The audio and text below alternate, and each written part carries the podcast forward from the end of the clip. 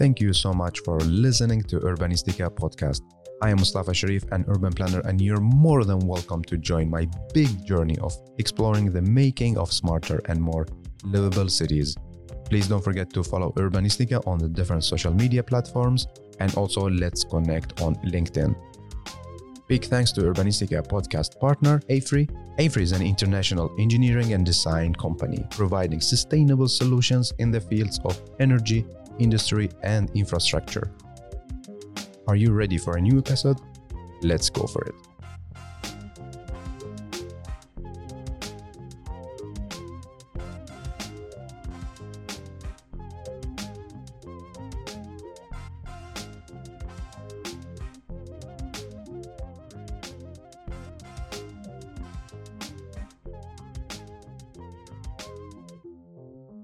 So hello and welcome to Urbanistica Podcast. Hello Mustafa, really nice to be here. How are you? Really good. I have spent some days with my family in Spain, so I'm quite relaxed and a bit of color in my skin. I was a lot of sun, right? Yes, too much sun in the way that you notice that the climate is changing as well in Spain, north of Spain. Yeah. So I'm really happy that finally we managed to sit here and now it's time to do the podcast. Because we had a plan for a long time ago. Yes. Now we are making it. So let's start with you. How would you like to introduce yourself to our listeners? Okay, that's I'm Jesús Azpeitia is my name. I'm a Spanish-Swedish architect. Yeah, I've living here in Stockholm from a long time already. It's over 20 years. Okay. So I really enjoy here in Stockholm. I have my family here as well. I have still my roots in Spain and say hello to them. So I moved here like 2001, I moved to Stockholm. Yeah. So since then, I have been working in different fields here. Somehow relate to architecture, but not always, but always to the creative. And so I really like to jump from one to the other. Yeah. So that's a bit my background. Yeah. And now you are a creative leader in Tengbom. That's right. I'm creative leader since 6 years ago. Time flies, so it's a really nice work and really nice chance that Tengbom put on me. Yeah, and what I love to explore with you today is like the creative leader role, and also talking more about architecture, beauty, and so on. So first, tell me like why what is the background of this role? Like how did this come? Okay, it came through a process in a way. So I, you know, networking and you meet friends and so on. But I got up with many friends that were working at that time in Tengbom. Yeah. The CEO at that time, Johanna Frelin, and the office director, Mark Humphrey, that is still office director in Stockholm. Yeah. So in this kind of discussions, they always experienced the feeling that they wanted to do things and to move forward and to be more creative, innovative. It was. I could feel that kind of energy in them, and so on. And they will start to talk about with different, and they were as well interested in my kind of profile, have a TITS profile as well, pedagogical profile, and I'm as well a kind of work in kind of a strategical way. So it's and in this kind of discussions or talks, but it took some time. It took some years. The good things takes time. Sometimes. Of course, yeah. And it landed in the way that Tengbom how wanted to move forward, became better in architecture. They were really good. It's not a question about that, but you always can be a bit better. It's about this kind of challenges. I love it. How move forward and more innovative. So it was really good. So and then we start to dialogue about which kind of forms you'll be and so on. Because what was really important for the office, for Tengbom, and for me as well is it's not the kind of thing that. Creative director used to be more kind of control or more hierarchical way. So I wanted to be more. I mean, it's the workers, the architects there, so who have to take the decisions, who have to create. In the end, So more in the role as a catalysator, more so. So it was really nice. So it's kind of more working daily in the projects that are going on, and to always look what is going to happen in some years and what we need to become better. So if you summarize, what is the mission of a creative leader, of your mission? We have to be better in architecture, a bit more creative in the daily way and so on. And what does better mean? It's like quicker, more sustainable, or? I mean, it's related to architectural qualities, of course. So sustainability have to be. That is not a question, but it have to be better in how the aesthetics and other qualities about the experience of the architecture and so it's really related to Gestaltas Livmiljö to be better and the European Bauhaus to be more sustainable and beautiful. And it's in fact the word beautiful we use quite often in our manifesto. We have our architectural manifesto and so on. So we are not scared to talk about that things, and that's good. Yeah, because usually here, like what I sensed is like, let's say in Sweden, we are not really talking about the beauty of architecture, or what is it and so on, because then it will be like a debate. And from what I experienced, like people avoid this discussion. Yes. But I love to bring it now and ask you like, okay, beauty, what is it? That's a good question. and it could be completely agree, but it's not about, I think it came about the scaredness to talk about aesthetics mainly and beauty. It came already from the schools. So when I have my courses in the school already, they're really happy that sometimes they're in the 4th or 5th year and no one has talked about aesthetics. Okay. We use other words. We are scared. We use tectonics. But why? Because I think that somehow I have the feeling and the Swedish culture is a bit afraid that not to be consensus, a bit about to think different somehow. I can have the feeling. And the word beauty and what it means that it's somehow personal thinking about that. And it implies that not everyone is going to think about the same and to have the same feelings for the same thing.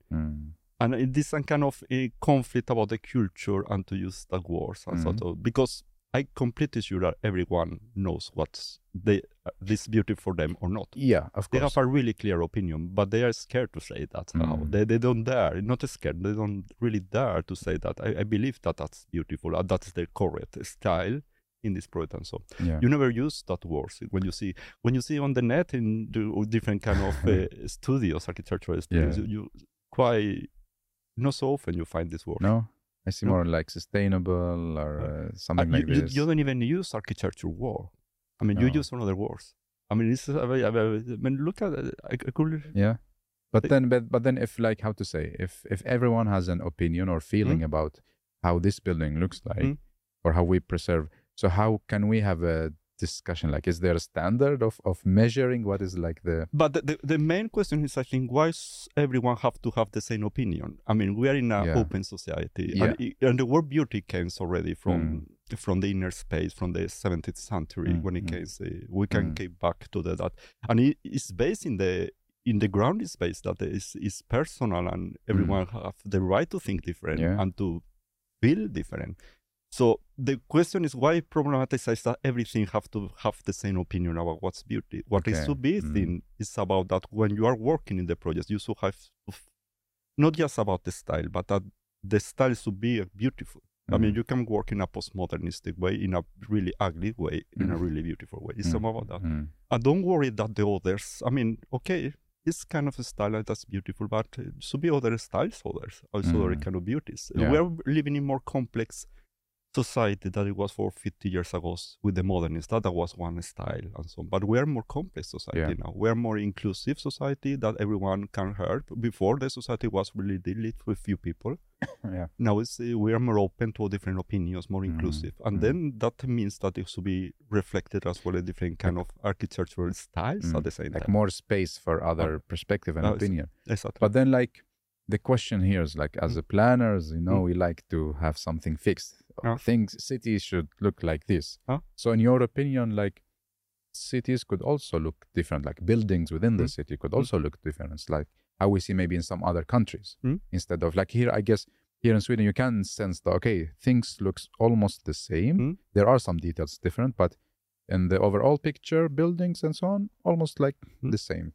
Yeah, I completely agree. I think that in that kind of processes, we should be thinking more open. I mean, not so restricted. And mostly of this detail plan and so on looks like that we can have color and so on. We have to be more flexible in the way to create more space to different. Because at the end, when you respond to this kind of things that should be equal and so on, you always refer to a kind of personal society that is a bit form a society. We are inspired in societies that were not so open at that time and so on. So we should be more, I mean, more respectful for different kind of perspectives as well. But of course, they have to be good ones, because, I mean, you can build a design in a classical way and be ugly, and you can design a classical way and be really beautiful. That's the thing that I find more interesting. More that is the classical style, and the postmodernist, and the modernist style that is more relevant. Yeah, but then might, like, if we, how to say, I'm being the devil advocate now. So if we leave the space more open to different styles and so on, the city of the image of the city will be maybe chaotic, instead of there is one formal, or you can sense this city looks like this. If we leave the space free to architects to do what they think, together, of course, with the client, this is like good here, then we're going to have different styles, different buildings, and so on. This will affect the image of the city. Yes, it could be affected, but not in the big scale. We're talking more in a more closer scale about that. In the big scale, I think it's still good that the planners and the politicians as well, they think about what kind of city we're creating, about how we should move in the cities and so on. So that's ground to be common for everyone. And then we can discuss about the heights of the buildings and the openness of the buildings. So we can still create some kind of playground for everyone. And that don't make it chaotic, but at the same it makes possible to be more flexible. So I'm not against that to say that the buildings have to have 5 floors. And you know, that's... Yeah. And this kind of small parameters, I mean, that they make quite big impact the way that you want to the city. Yeah. And not just the buildings, we should think about the landscape and other kind of spaces. That's the same important. Yeah. And I love to hear more, like, how do you work in projects? Can you give us some, like, tell us more about... Yeah, the main point about my role is about that everyone has to be a bit more innovative and creative. So they are not the same in Batas also. It's always thinking how I can make the others to be more creative. Okay. And more innovative, and to try to dare more. So I usually I work not so far that I work in the school, in fact. So this kind of peer review thinking about that, making the team open to more feedback. Okay. In different styles, we call it pin-ups. Even can misunderstand them, but it's quite traditional in architectural schools. But it's kind of a peer review feedback, so to see that they have feedback from different person, relevant knowledge. So it could be sustainability pin-ups. It could be absolute design pin-ups that are more like design feedback. Yeah. So this kind of. The other one is really important that. I mean, you can create so many processes and so many checklists. Yeah, exactly. But at the end, it's the persons in the project that have to do the work. So try to help when they start to build the team and to put the right persons in the team. Yeah, that complement us. So this is another one. And the other one, to try to dare to say, because at the end, it's not my project. It should be the team's project. Exactly. Because it's not sustainable. I mean, I cannot control. I mean, I don't know, 1,000 projects are going on in Tengbom. But I'm sure there are going 200 right now in Stockholm. It's impossible. So you have to do that. The team have to be also, really... Yeah. They have to take the decisions. Yeah. The last decision is always the team. But I have to dare and to challenge them and to say, how you think about that way? Why do you do that? But you say that you wanted to do that. And sometimes you still say, I think that is not good now.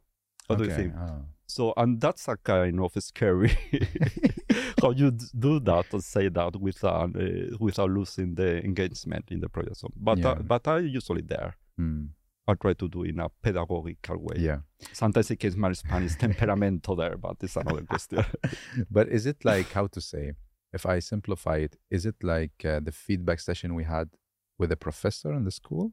Like the tutorials, kind of. Yeah, right? It's not so. And that's it's not so far. But not just about me, too. This and other persons that could be relevant knowledge about the process. The experts, also. And it's to try to make to encourage, not just encourage, almost to demand in the way that you have to have the reviews. Okay, so it's more like part of the process. Yeah, yeah, we follow, in fact, what are the projects that have no reviews and so on, to talk with the team, do you see that it's better and so on. Yeah. So at the beginning, this is a cultural change in the office. Also, yeah, yeah. So it's a förflyttning, so I'll say in Swedish, it's this cultural change, and you have to be careful what you do, but at the same time engage the people, and but it works. It takes time. Yeah, you have to be patient. Yeah, but it works good. So if I, like, let's say if I'm an architect or I have a team and a project, we start with the sketching and creating the proposal, and then we have the pinup, the review, and then we get feedback and work on it further, right? It's this like the concept of the concept, or the other concept that is really important. I try to explain from the beginning. I think about this general. I find it with my students and not office. We usually quite too often we architects jump into the solutions before to knowing the problem. You know it, isn't it? So it's not a start to sketching. First, I may have to, what is the problem that we have to solve, and to know the how to say the client as well. Yeah. I mean, what they want the client, what their ambition of the client, and so it's this time, and then I start to make proposals about what's relevant here. To work with and to solve with architectural qualities we want to have. What kind of beauty, what kind of sustainability is suitable, what kind of this kind of parameters. And afterwards we jump into the sketches. Many times now it's becoming better, but many times I see the tendency. But I see with my students as well, they just came with a solution without know what's the problem to have to solve. And that's important, because sometimes if we don't do that way, then it becomes a miscommunication with our clients. Yeah. Do you think that maybe we are like in rush and stress because we don't have so many hours? So we just like start solving the problem instead of like checking the background, do research, understanding the project DNA. Yeah, it could be explanation, of course, because sometimes it's difficult. All that you are explaining when you have this kind of 100 hours for you get paid for. Yeah. That's how you manage the time, and then it's. And that's the reason that you have to be flexible or more agile on how you deal with that. But you want to make a good work, and you know you have a package of your experiences that is really important, and that you know what it works. You think that you know what it works, it doesn't work. Yeah. But that's then you solve the quick one, then you deliver something, but at the same time you are not creative or innovative because you are doing the same. So it's like repeating.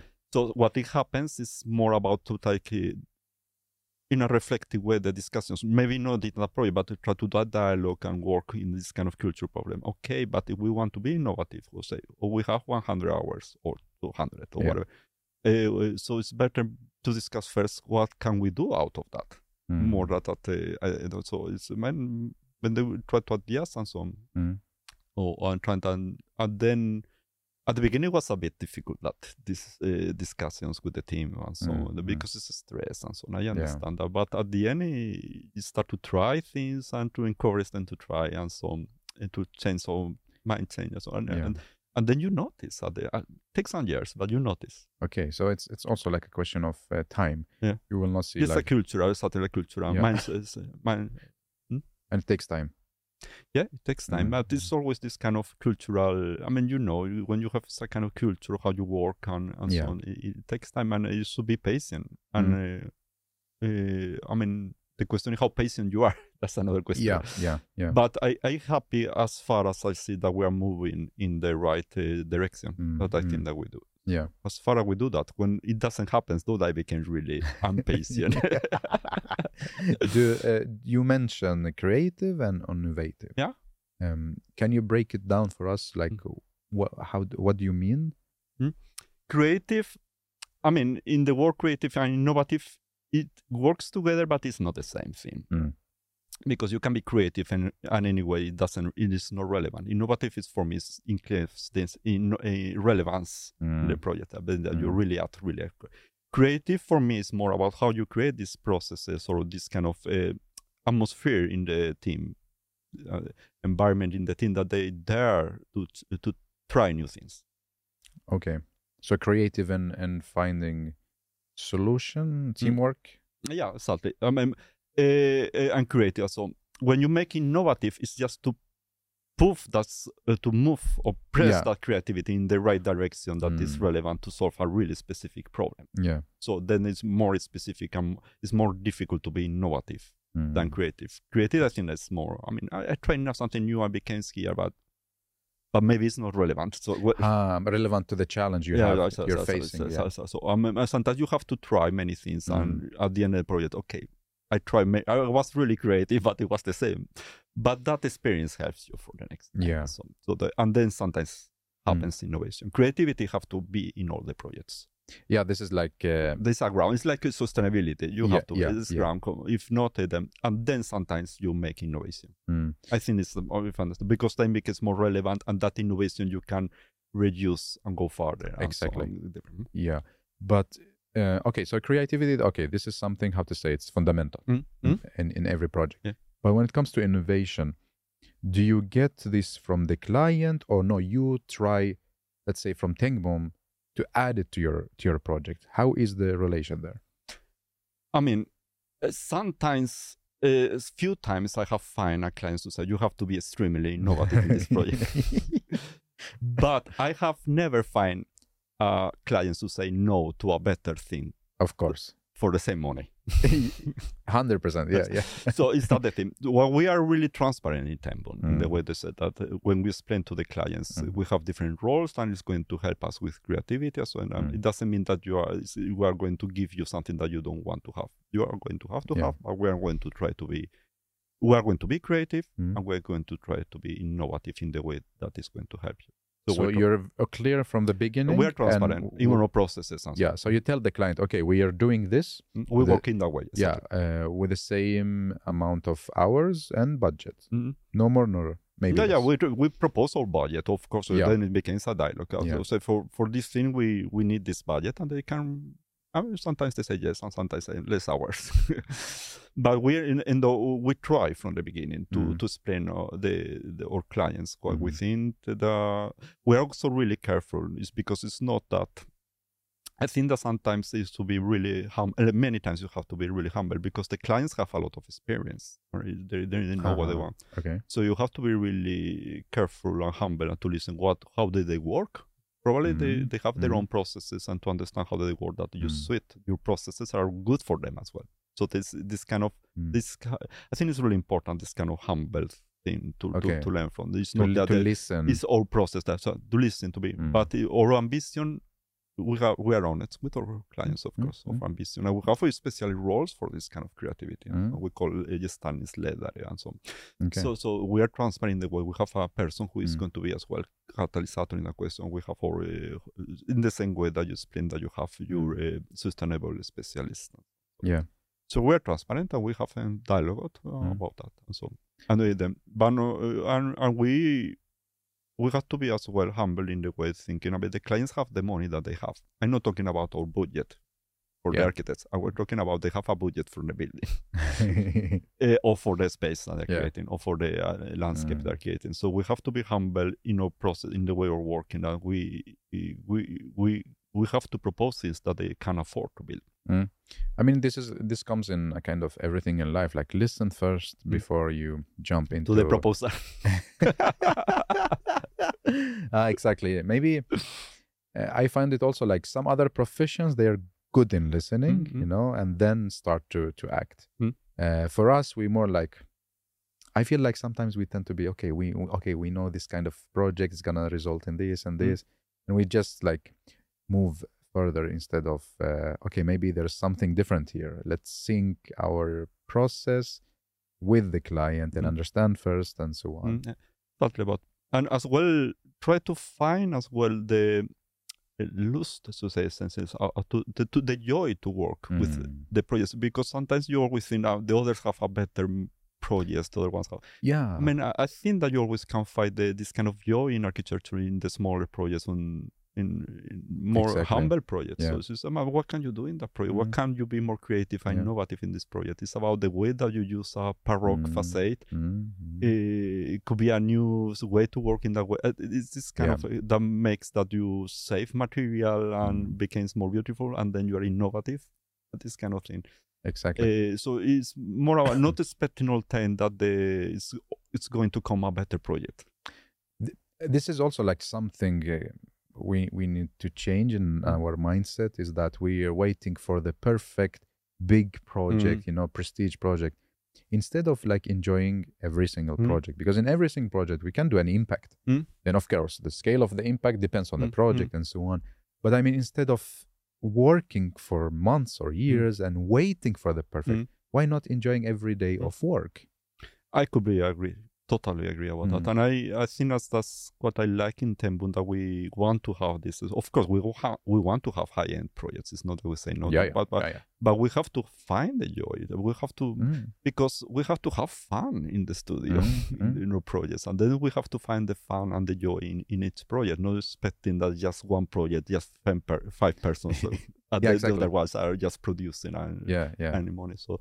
Because it's this kind of joy of fun that is one of the keys as well to be creative. I mean, to be more open. I mean, when you are having a good time, that you are more open to new things. And exactly. So. You're more, how to say, happy to try new thing, to bring a new thing, to test a new thing. But if you're like, how to say, not really enjoying, then you don't really take it to the next level. Yeah, but it's like thinking about mañana instead to think about what's going on now and to enjoy the moment. Can you share with us like a project you work on and like what kind of feedback you gave? How did they change or adjust or update? I mean, it's different. When I'm in this kind of, I work sometimes as well in a project. Also, in a team, but it's not so often. I work just one or two projects at the same time. But when I give feedback, it's more. You have to understand the context for the team, so in which kind of stage of the project. So you are not going to give feedback. It's the same with the students for something that happened for 3 months ago. But how do you get a background? They present to you, or you go and read in the files? It's usually, in fact, we have a system where we follow all now it's quite optimistic, but I'd say we have we follow 90% of the projects that are going on in the office. We're talking about Stockholm. Once per month. So we have a complete overview about the states, how are the projects once per month. Okay. So we follow quite close. Status of what? Like how much budget or the design? I'm working more about the design. The standing and the sustainability of the projects and so on. So we have an overview about how the last sketches we have once per month. So with every like a project leader or with whom? We have a system because we want to have as well this. It sounds really complicated, but it is more easy than it looks. And we can be really happy about the technique, about the digitalization. So in that way, that helps. Also, each studio, they have a teams, the file. So once per month, they fill these teams with the last sketches. So all the studio and me can see about the status of the project. It becomes so transparent that everyone can learn from each other and to follow. So, and it's month, I remember, you have to fill up the hair. So, of course, sometimes you have to. You know how it is always. The same usual suspects and so on. But it's fun. It's nothing. So these are transparency about everyone follow about the status and explain. I mean, it takes 10 minutes to fill because they have this documentation ready. The template. And so. Exactly. They have the template and they have this kind of working document that we call your standings document that we use or present with our clients and so on. So they put it in that, and then you can follow quite quick about that. So the other ones is they always having a kind of teaching process that this kind of processes to a call to a fill up session and so on. It becomes more and more automatically, so they do it without asking more or less. But became more better. At the beginning, it was not like that. It was of course. But now it's became almost because I believe really, that they find a joy about that because they get a good input. Yeah. Because it's that if you don't get input, you don't get big call about that to the call. So it becomes more easy in that way, and that it becomes more this open, inclusive way to think. Exactly. And then all the team is called to that. So everyone can say things in that and talk with ideas and so on. So you get some background facts about the project, and then you have the meeting. Exactly. We call feed up, pin up, or whatever. So they saw the last sketches and so on. And many times for me, I don't think that there are bad ideas. So there are really bad developed ideas. There are no relevant. You're more polite now. No, but I see. Because they say, this have to look like a princess torta. Or say, okay. What does it mean? Like a cake. Yes, I'm making a stupid example, for example, but it's more asking about why have to look like that, and if they cannot answer, so they realize themselves that it's not a good idea, this kind of thing. And when they came with the idea, the architectural idea of the project, then it becomes another phase, or then it becomes the proposal, and then it becomes more about, but okay, what you are sketching, it have not, or what is their idea from the beginning, because why is it you lose the track. So the first is how they came to the architectural idea, the second how they follow. Okay. So it's more about that. What I mean that it's not about ideas, it's more about this how is the relevance of the idea for the solution or what you have to solve. Yeah. So because everything depends on the context as we talk about. So it's more about that. It's not that this idea is good, but not now. Yeah, exactly. Like it's more like, are we answering by our design? Are we answering to the question from the client, to the responding to the challenge? And as well to dare on to talk already on aesthetics, really from the architectural idea. I always try to encourage them, and when you came with architectural idea, it's not just words. They have to really start to say how do you translate that in form. Okay. And aesthetics. Therefore aesthetics is related to form. Style is more about how this form look alike or something. But I always try to come into the aesthetics and the way that you experience quite early in the process, and because that's as well really related to sustainability, about the way they looks, about then you can start to work and to talk about those things together before they start, because when you look about some of the processes that we have here in Sweden, many times the aesthetics comes a bit too late about the forms. I mean, so it's more encouraged to say, okay, I know that you don't have to deliver that, but you have to know. Yeah, at least. Because it's quite it becomes like that. Because you don't have to deliver to the client or to the others who are going to come to then that doesn't mean that you don't have to know what are the consequences of what you're doing in the aesthetics, in the way that you experience. Did it happen that you gave like a feedback and had a discussion, then they completely changed the proposal or? Many times, but I have to be clear about that. It's not that they have to do what they say. I say you're more like to inspire. So what is important for me is they don't do what I raise the questions I write. They do. They can just explain why. Yeah, exactly. So. Once when they said that, I feel that the mostly of the times they really, really happy about the feedback that the project becomes better. Yeah. But this is their project as well, because I usually it's not that I draw. No. Because I usually, even it's really hard for me, I usually have to not take the pencil. I understand that. So, but sometimes it's difficult at the end. I have to do that, but I try to avoid as much as possible. It's always they have to find themselves, because they are going to be more proud or more happy. What do you focus on when you look at a project? Do you have some aspect that you always bring up or question? Question is always why. It's always why is that, and so I always try to inspire about as well to have to think.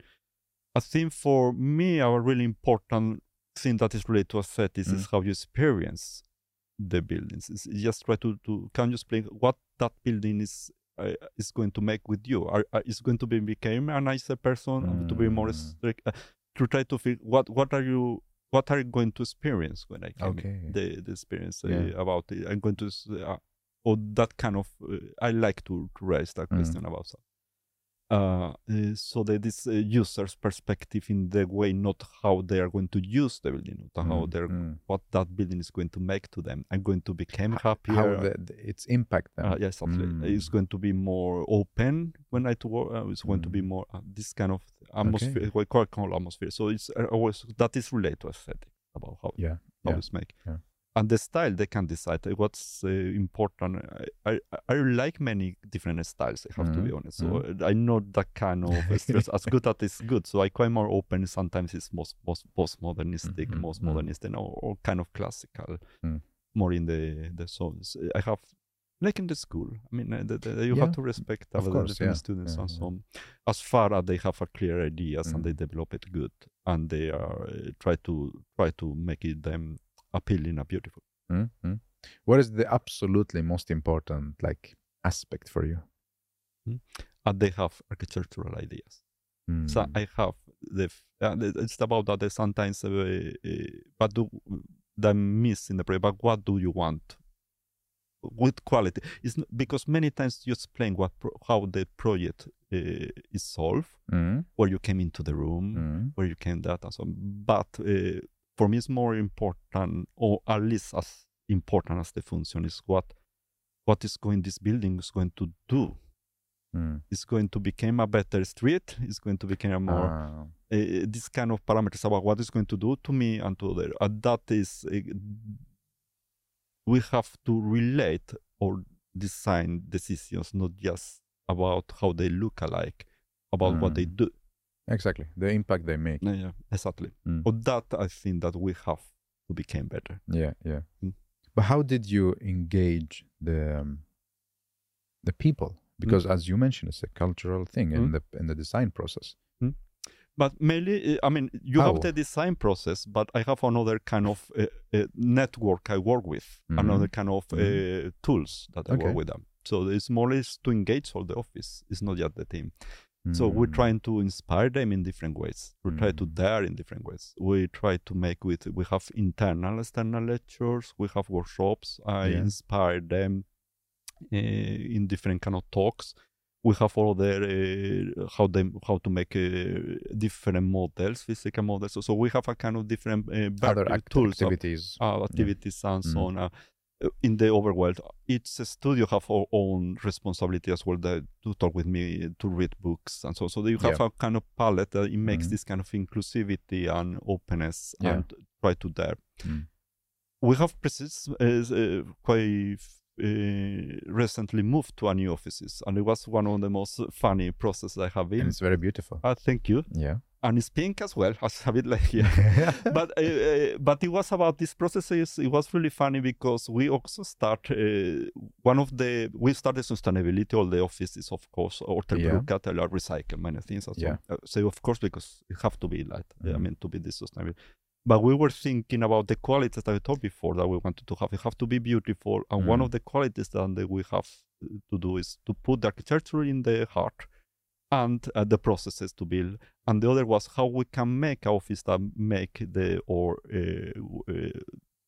persons who work there, not just the architects, all the people who work there, to dare more, to test more. Okay. So, or then one of not just that, but one of the reasons we have to make a kind of a statement that maybe you don't dare to do. To be so when you use some different kind of colors that is not usually in this in this kind of Swedish standard. So it was really funny. Even in the physical environment, you can make and not just the good projects. You always have to put out things that doesn't, or to talk about the things that doesn't work, because you have to create about this daring thing in this dare and to try new things.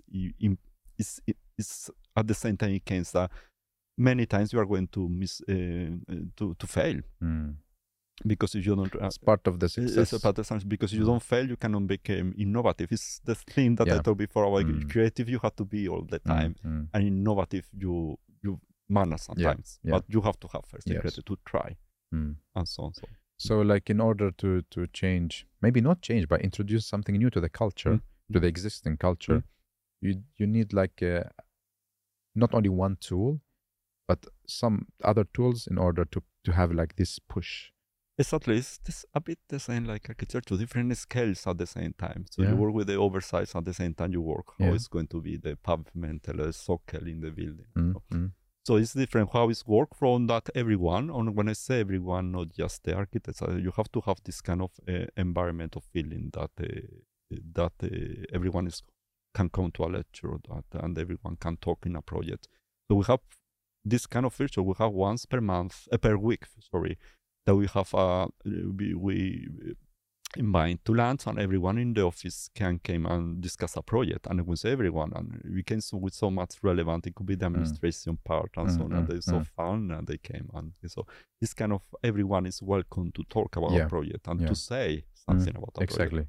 But how do you experience? Because you mentioned there are different roles, like creative director.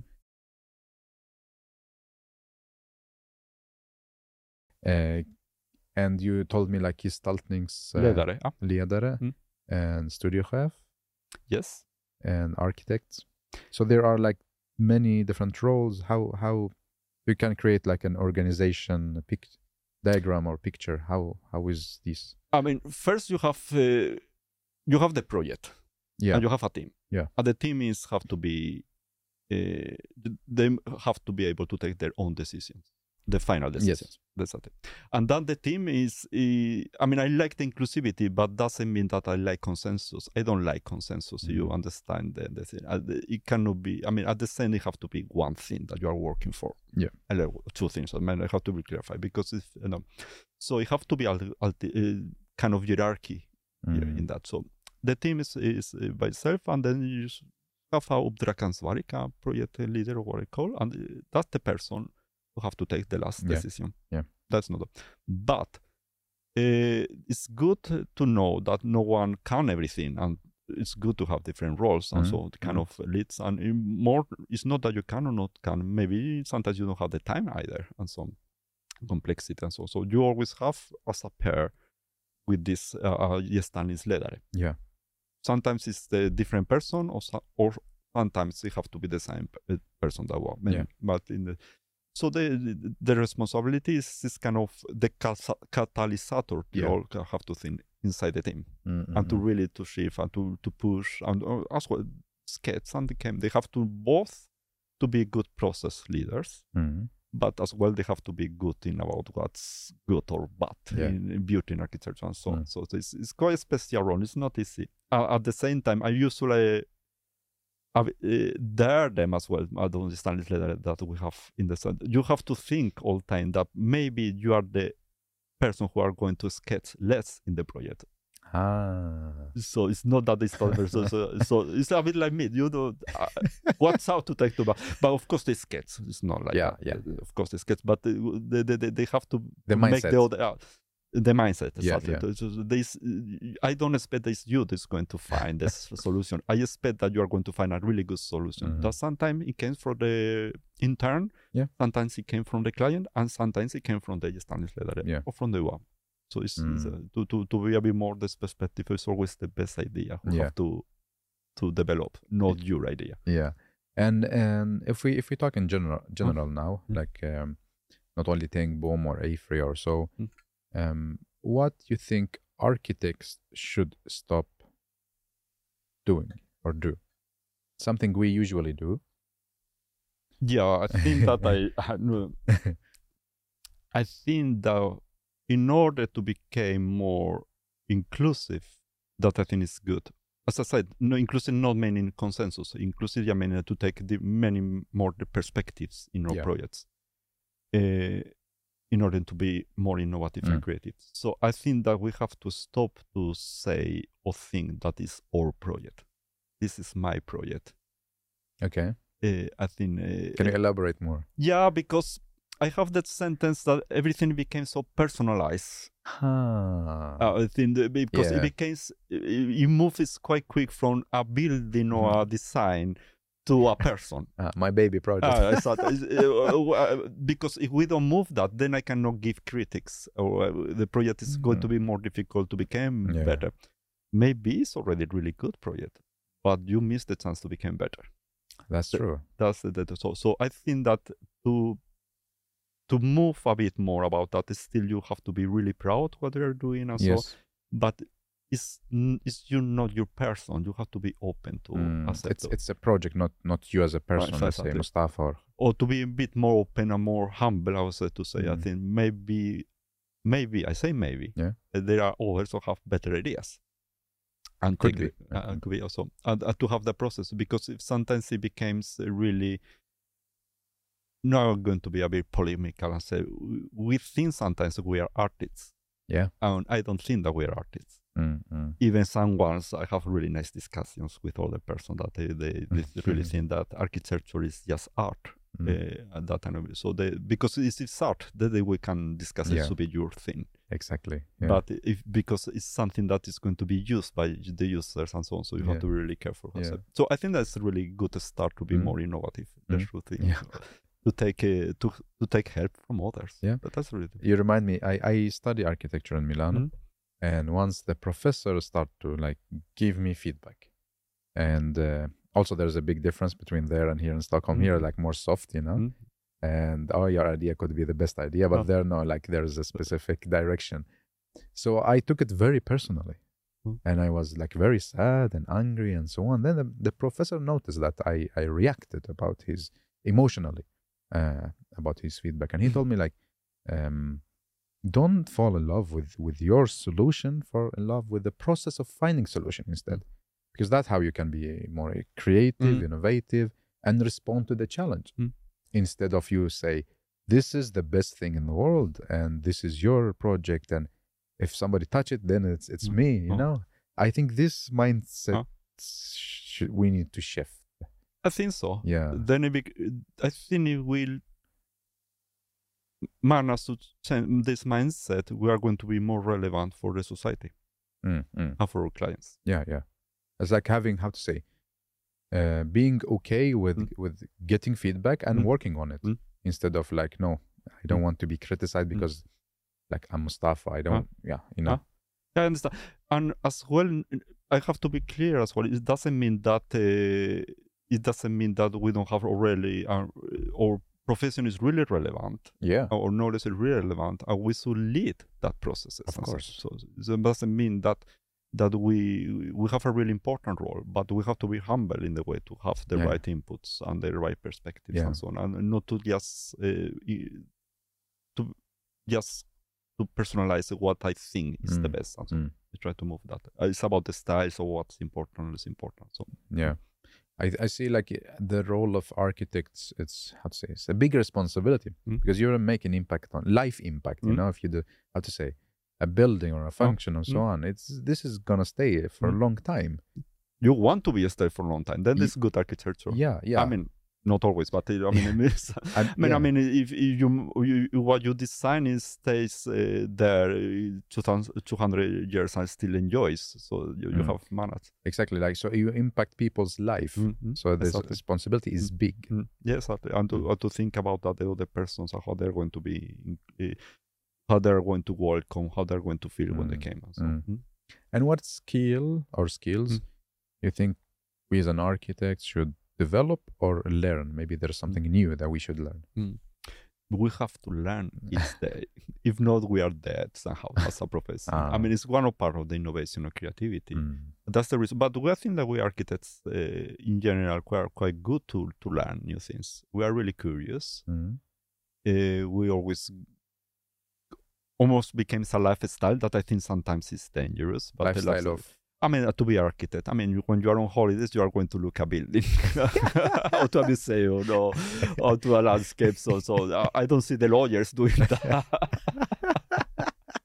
Going to a law school when they're on holidays.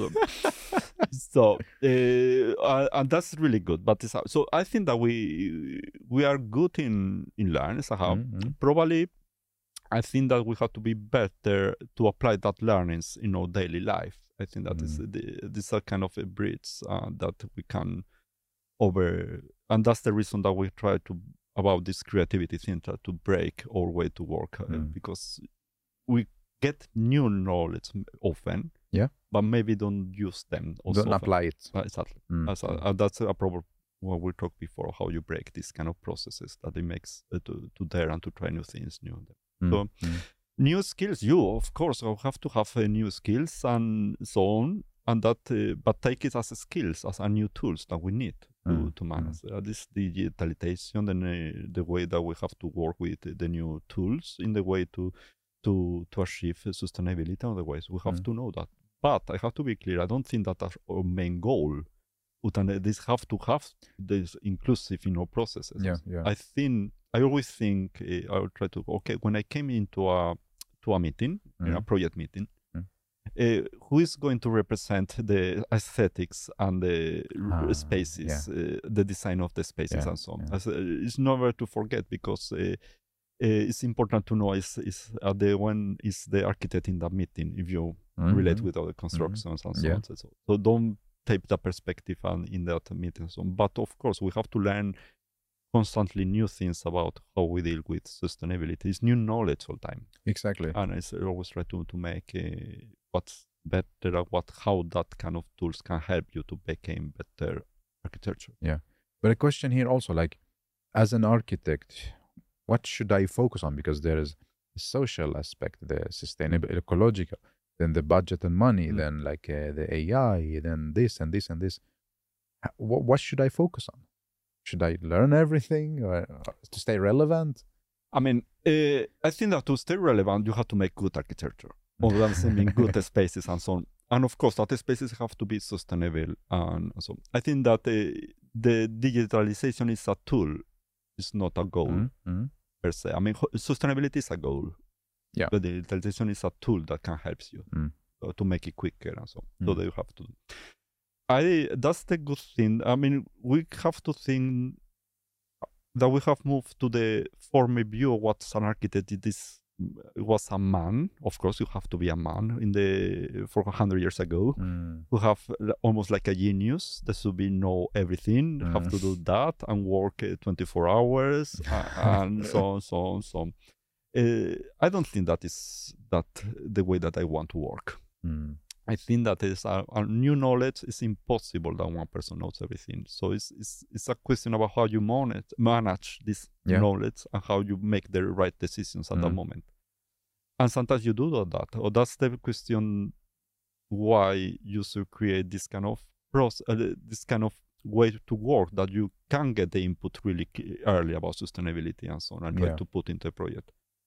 Because another thing that we can become better about, these ideas have to be in the beginning, because when it came in at the end of the project, it became kind of greenwashing, and it's not really relevant. Yeah. So. But what is important is that to accept that there are other people that knows better than you. But how are you going to do to have that perspective in your project? Exactly. How will you use that? Exactly. So it can be a feedback session, a couple hours. Yeah. So the different kind of tools, but to be aware that maybe you are not the best. How can you be this humble thing? Let's say. Exactly. How do you use the others to empower your project? Exactly. To become the project better. Yeah. And what do you think about AI and like all this making time shorter, replacing architects? I love to ask you as a creative leader. I think that I'm really excited to know more about how it's going to develop. Yeah, you try to follow and to know exactly what's happening. Yeah. So I'm excited. I'm positive. I mean, I think I hope they can become further to become a better society and better architecture. I think they can help. Yeah. But of course, I have the feeling as well, and this is a lot of speculation yet, but I have the feelings that is going to affect in the way they will work. Maybe not the early stages, but in the middle, later stages of our projects, in the way production. That the production, a bit early on the production, in the way that it's going to be less work for us. Cool. Good news. More holiday. I mean, but I think that the creative part about the way, because you shouldn't forget the architectural intelligence is not creative, it's not innovative. They always base it in things that are already done.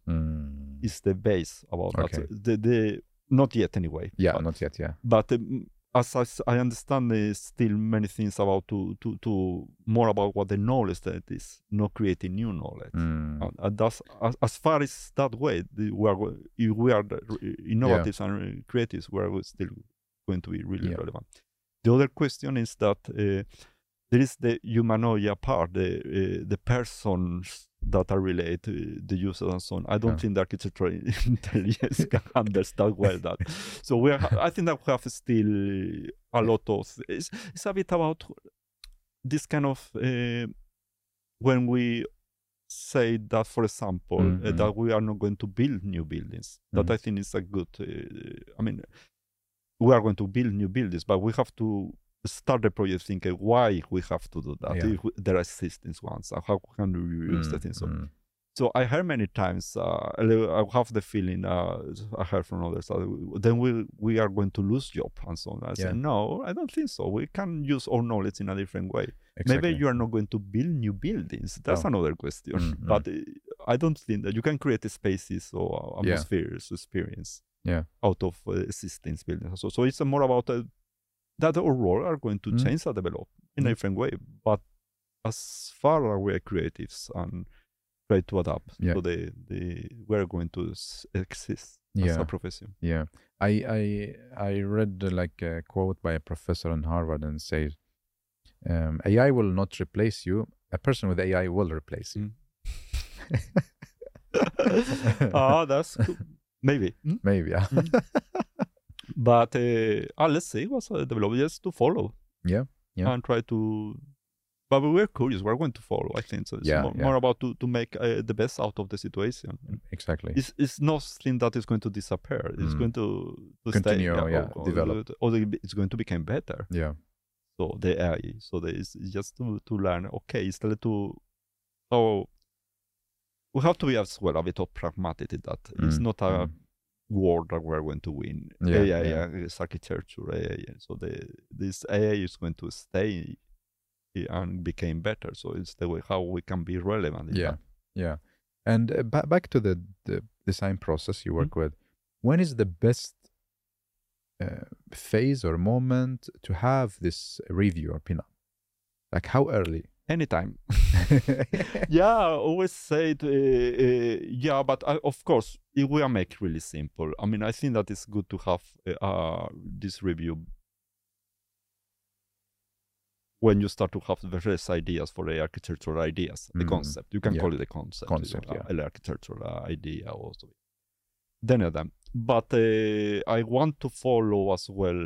I think that's really nice when you are going into the big handling or the design, when you are making this kind of deliveries, because I think that it happens more design that they can make.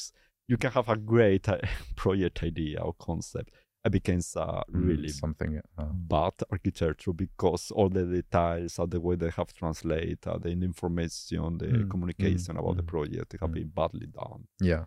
So I like a lot that, but I really enjoy when you are going to the how you can relate about this detail, how have to do with the idea. Yeah, interesting. Also. And be more before we move to the next part of this episode. Going to be more about you. What do you like enjoying most in being creative leader? I think this is what gives me energy. That is the way that I like to put it, and the way it's the same that it's special. But I like when the people became better on doing things, or when people develops learn things. So it's just the way that I enjoy myself. It gives me energy. It's so strange, but it's the same when you are in the school. I really enjoy when a student that you think that could be suddenly surprise you. Yeah. And they say that they have been trying hard to move hard and develop. Then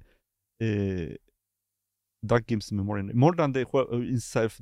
How beautiful, even I like beautiful architecture it is. It's the other that gives me more. It's a kind of tool to make beautiful architecture, of course. But it's a fundamental tool and so on. And that gives me energy. I have been there in another roles that I have not yet in architecture, in other positions I have that. I have noticed through my life that that's gives me a lot of energy. When people becomes better. Yeah, yeah. Like I'm not saying the architecture, I'm saying the people. Also, yeah, yeah.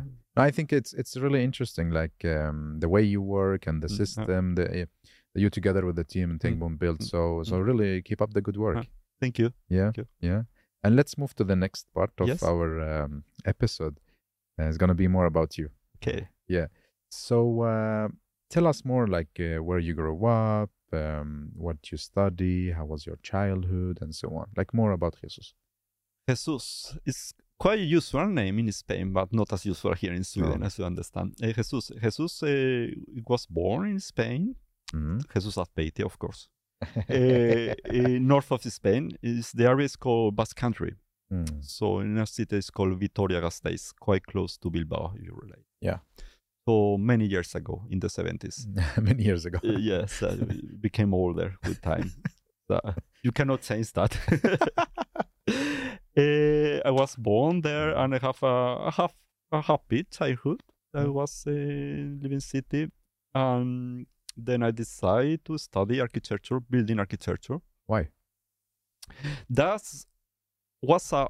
It sounds quite arrogant when you say, but for me it was quite obvious question, and I told you why, because I realized afterwards why it was obvious, because my mother saved all the drawings that I did when I was a child. I was 7, 8 years old or so. Yeah. And when I look back up down, I draw a lot of societies, you know, Mirona, and societies. So I draw a lot of sketches in section.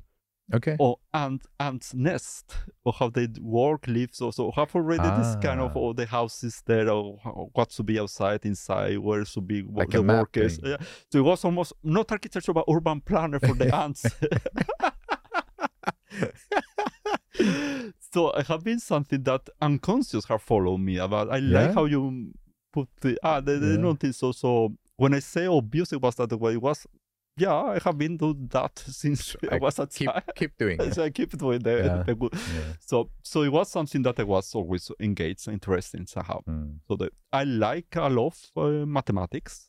I really like. I was really good in mathematics. I kind of rusty now. So I was in mainly in architecture. I think that the mathematics and the way that you work with the space are so related. The geometry more than the geometry is really close to the mathematics. Yeah. So you start to study architecture. Yes. In which university? In San Sebastian. It's in the Basque Country. And that time you have a kind of strange law at that time, not anymore. That when you were born in Spain, but when you were born in the Basque Country, you just could study in the Basque Country. Okay. So I wanted to study in another city in Spain. I have to move first to the city and stay there. So it was almost like you have to do it the other way. Yeah. But of course, I always since child I was quite wanted to try new things and to be curious, and so I wanted to. So then for me it was more easier to take 1 year Erasmus student abroad. And then it came to Stockholm. That was we go. Yes, but starting. So it was San Sebastian. It was quite nice school, a small school in the size that in the Spanish schools are. So it was 1,000 students, and and after some years in San Sebastian, I had the chance to come to Stockholm as a exchange student. It was really beautiful time at that time in '90s. It was. Is it in KTH or where? Yeah, KTH. And it was the year after Sweden came into the European Union. So there was we were one of the first exchange students from Europe, not from the Nordic countries. So it was, we were almost quite exotic. I wanted to talk with you, invite to the parties. So I have a really great experience the first year in Stockholm. Yeah. And then I finished my studies in San Sebastian. But then when I was an exchange student here in Stockholm, then I met my husband. So at that time. So then I finished my studies in San Sebastian and I came back to Stockholm in 2001 and then started my careers, as you say, or my work here as a professional here. Yeah, long career. So where did you, can you take us to the different stations? Yeah, I started as more in a regular, generic way. So you start in a big studio. So I started directly for White Architects. Yeah. So I worked there 7 years. But I realized quite early that I really wanted to a bit of what we talked before, how we work with other people and make them so. So I have the chance really early to start to teach. So parallel to my professional, so I started to teach 2007 in KTH. Mm-hmm. So I have been teaching there since till last year. Amazing. Yeah, so I many different roles, or from a teacher, lecturer, but of course as well leading positions as pro-decan and head of the education and different roles. So I always have this kind of teaching way in the way, pedagogical way.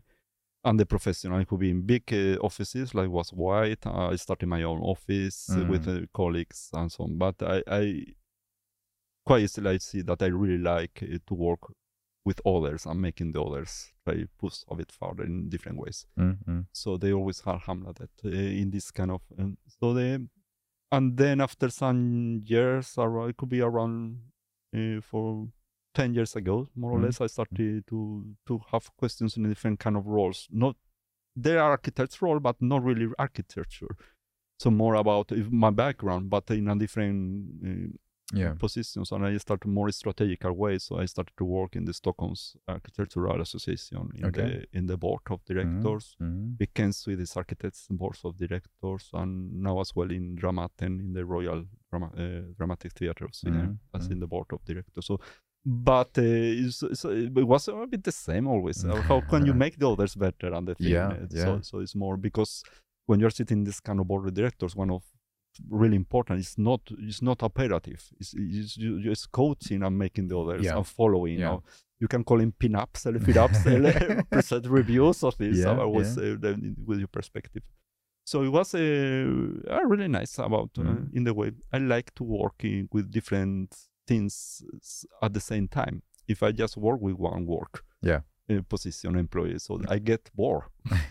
So I need this kind of jungle to feedback from another. Yeah. So it can be a bit more professional in different ways, different roles, and enjoy. So quite not just strictly to design buildings or design spaces, but even when I do it sometimes, but more in this kind of coaching in different ways. Of course, we shouldn't be, in some positions I can call it coach, but I am boss as well, and I'm a leader. So it's not that, I do not realize that, but it's always this catalyst way that I enjoy.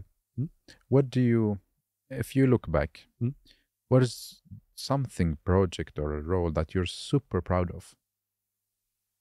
There are, I try to be proud, even I sometimes I require. But the most, I think that the most thing that I'm more happy to have achieved, but it was not me, but I got that. It was when I got named as a teacher of the year in KTH, all KTH. Wow. All the school. So it was 2012. I became okay. It's amazing. Yeah, huh? It's good. It's good. And I mean, you know how is the situation in different about. I mean, it was quite of the few. I consider myself as a not foreign, how to say, invandrare, I would say, I mean, but with another background. So it was quite nice that they saw my work. So it was, I became really happy about that. That's beautiful. Yes, really. But I'm happy about all the changes I have helped to do. As I remember when we have in this inclusivity work what we have in Swedish architects, Sveriges arkitekter, we work with this kind of policies. Was quite then in Dramaten when we have this Me Too. 4 or 5 years ago, we were on the cover so many. So how we try to move or to be more inclusive at national theater, and even without lose the quality, and so and to break things that it was there and so on. So to help that, it's not me who have done, but I to help help others. So it's some different kind of man. Cool. The teacher of the year. Yeah, it's amazing. It's kind of. Did really, you got like this diploma? And I got this kind of pokal.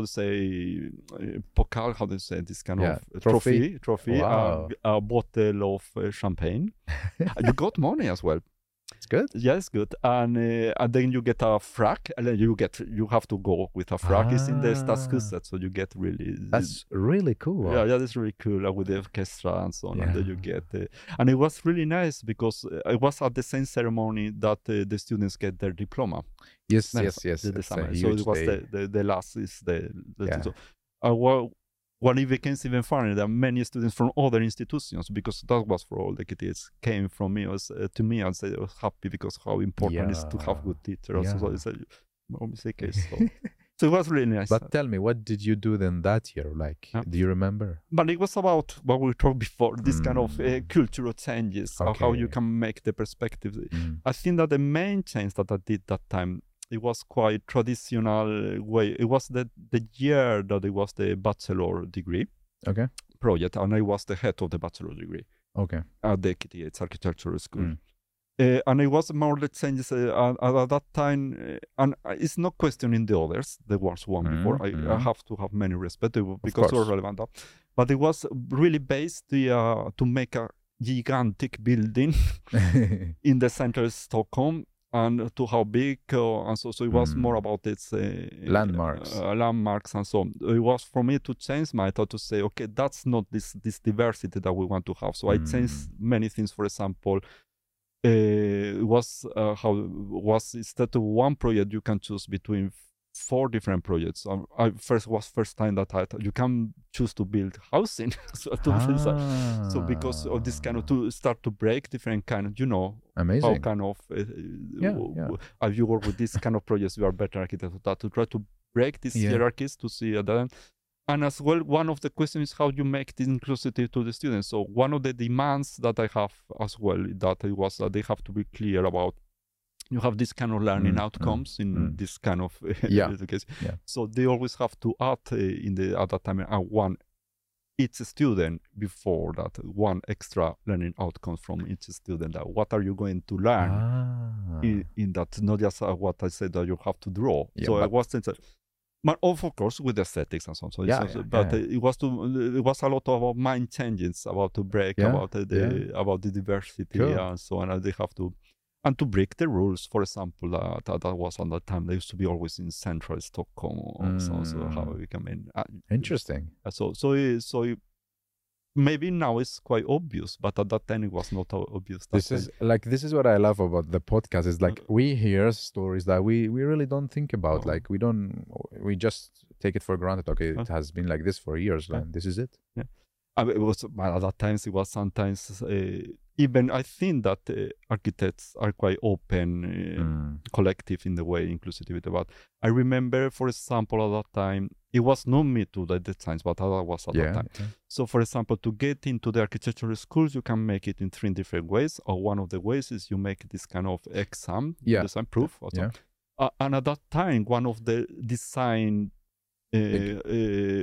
moments in this kind of test, the task exactly, it was. The settle was it should be Swedish midsummer, blah blah blah. And they say, stop, man. Then you take away 20% of the society who doesn't know what's Swedish midsummer. Yeah.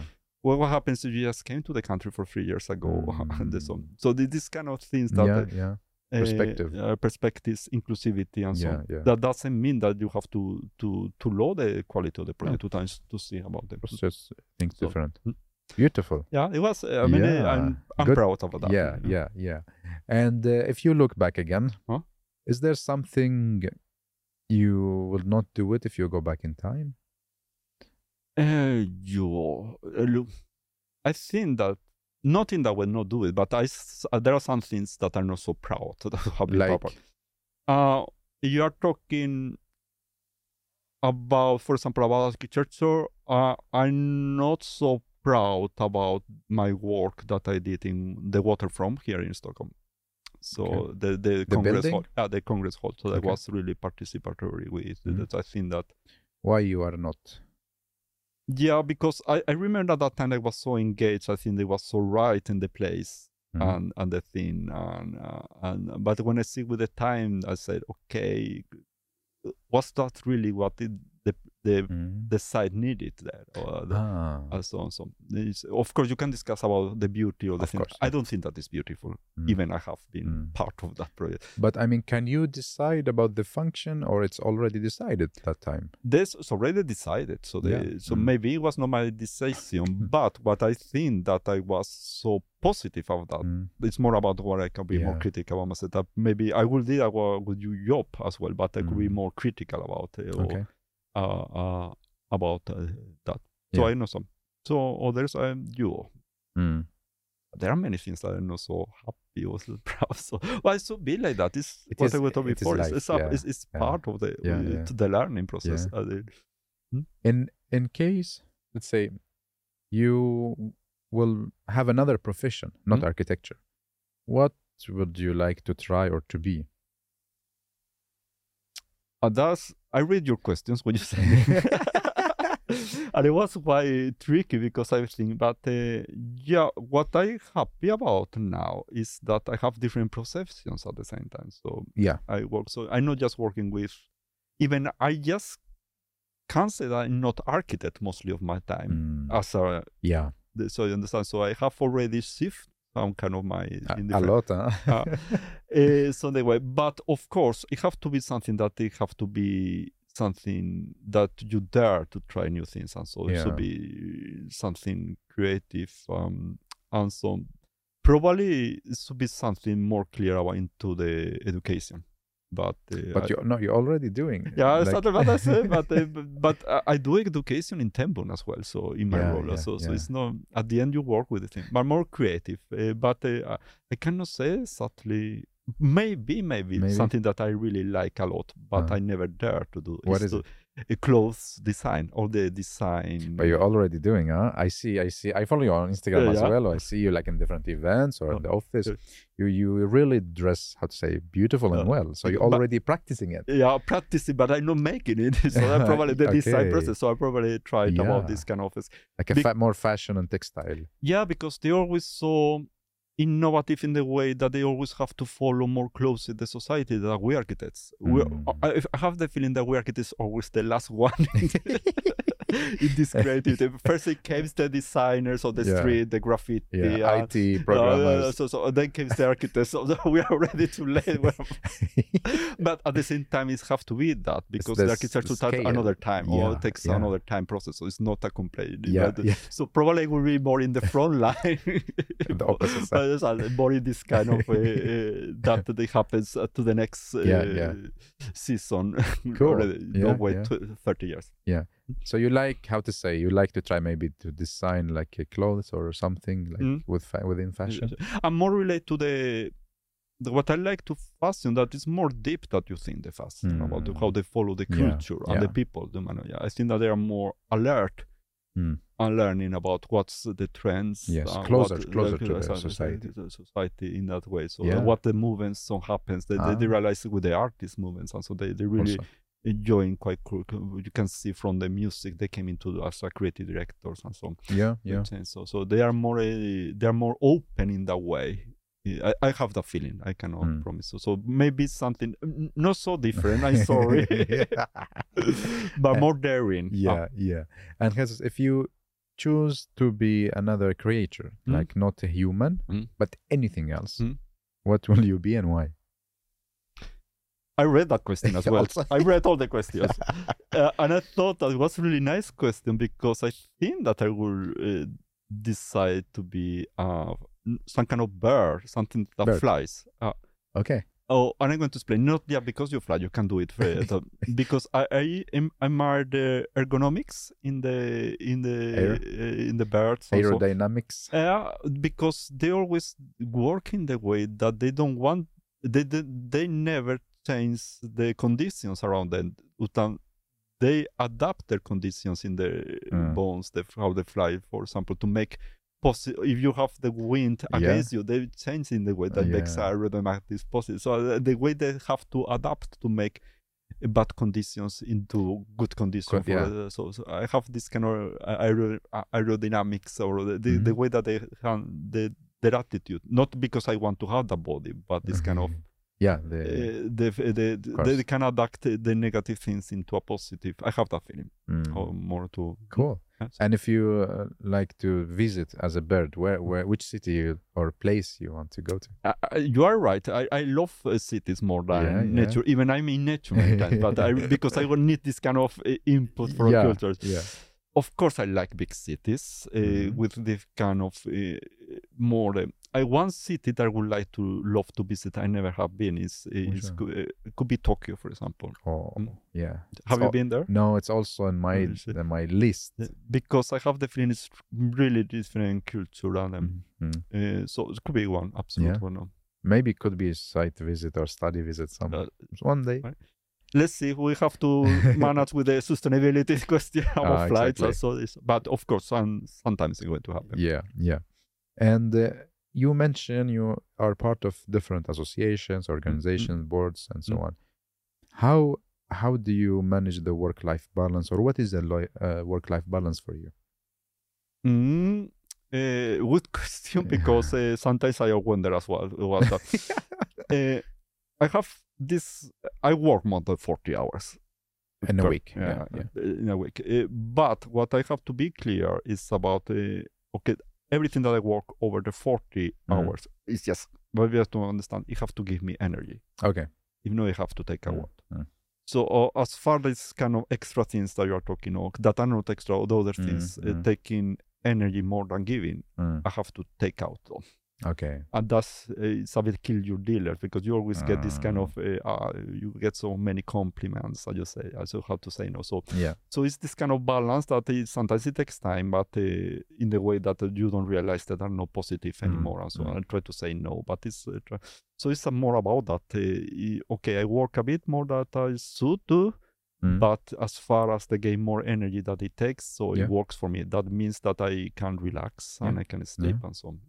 So it's more about that kind of strategy. How does your day look like? Like, when do you wake up? What do you do? I wake up really, really early. When? So it could be quite easily 5 a.m. 5? Yeah. Wow. And it came from that. I still practice yoga, Ashtanga yoga. Yeah. Not as often I did before, but then this is the tradition that the best time to practice is mornings.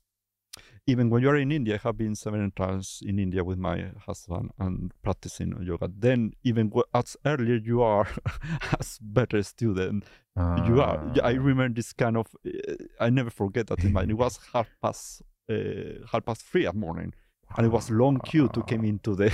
Already? I was so fast. So it was okay, that's too much. But so then I was happy because I got that time. It was 5:30 a.m. morning in India, and I was the bad student. So I get then you get used to be in the way, and still then you're fresh and so. And you have sometimes I do a morning and so not necessarily, but so you have keep at in. And I enjoy that moment because it's, I can read. It's the moment I can read during the day and take things. I drink my coffee. I do sometimes. So it's quite quality time. Even you think that you have lost sometimes. So no. I win because the rest of the time, the day of this. Like, and when you came at home, you are just want to play with my dog and to relax in the sofa. You work from office, or how is your schedule? Or days? I prefer to work with people in real life. Yeah. So so it could be office or the place that they are. So mainly it's office. I think that the creative, innovative is more. I mean, because when sometimes you have to say that is not a good idea, it's better to do. I mean, they both. It's not good to send by mail. Always better with feelings. And then you can manage. It's the same with lecturing. I don't like lecturing by Teams or Zoom because it's like dead. It's dead because I don't know. I realize, maybe you realize now. Sometimes I talk too fast as a Spaniard or something. So but I realize quite quick when the audience doesn't follow me. Yeah, like you lose. And I can react, and I have become much more better in that time. And became that doesn't understand. I have to stop. Slow down. You see that? I mean, people react. You get feedback. And when you you say something, but you because it's not what you say; it's how what you say comes into the other. Exactly. Yeah, yeah. And then you lose with the. Yeah. So of course, the more administrative. That you have to do that. I mean, do a lot of administration as well. You can do it by distance, but when this creative is better to have it. So you finish work and you go home, and how is the rest of the day look like? Usually, I like to cook, so when I have time I cook. We usually cook all the time, and then it's time now to really relax and play with the dog. Sometimes you have to go out with them. What it happens, and many times are something after work or some event, so sometimes I came late. Yeah, so it's not that it's like a special moments of the year. So the not so. I mean, when so half or Sundays I came like. Or directly to sleep, or take out the dog, or other times just then you cook and relax and have quality time. Yeah. So if you wake up at 5, what time you sleep? Too early. Like 9. Yeah, could be at 9 in bed, but that's I can listen to some pod, or I listen to your pod sometimes, or to the radio. I still listen to the Spanish radio, and it's nice with these programs. It's the same when I read. When I read literary books, I prefer to read it in Spanish. As somehow it came much more easy. Yeah, it's faster. It's faster and came so then. My goal now is like to sleep as early as possible instead of sleeping at 11 or 12. So like I wish, or I will work hard on sleeping early. Okay. It's just because I feel like my body need more like these sleeping hours. And it's good because sometimes you realize everything fun have to happen at night, so later it could happen during the day. So how you try nice lunch and so on. But of course it's nice to meet people directly after work and mingling a bit. The thing is that we have to say we trained ourselves in the school to not to sleep, to work but late. That's because this kind of a school of all picture of how architecture should be. I mean, you are better if you don't sleep or work all night. Go to the yoga. And you work all night, and there's some kind of like it's a lifestyle. This kind of lifestyle. So I think that is. It doesn't mean that you don't have to work, but you have to have a balance in your life and so on. Yeah. What are your hobbies? Hobby, a bit cook, as I said, my dog, yoga. I love to travel.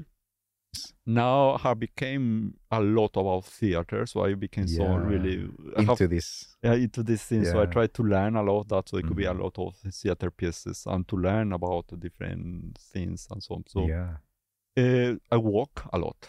That's good. A lot. It could be... I mean... Thanks a lot that we have a dog. They need to walk a lot, so but it makes that you have you realize how nature and the walk makes you better person as well. Yeah, awesome. So, but to read and cool. I like good wines, but I don't drink that much as well. Okay, so this kind of thing. Great. So now we also explore a bit of the person behind the project and the role. Now we are in the final section and 3 questions. And the first one is that you give a message to yourself. You can drink water. Yeah, I need it.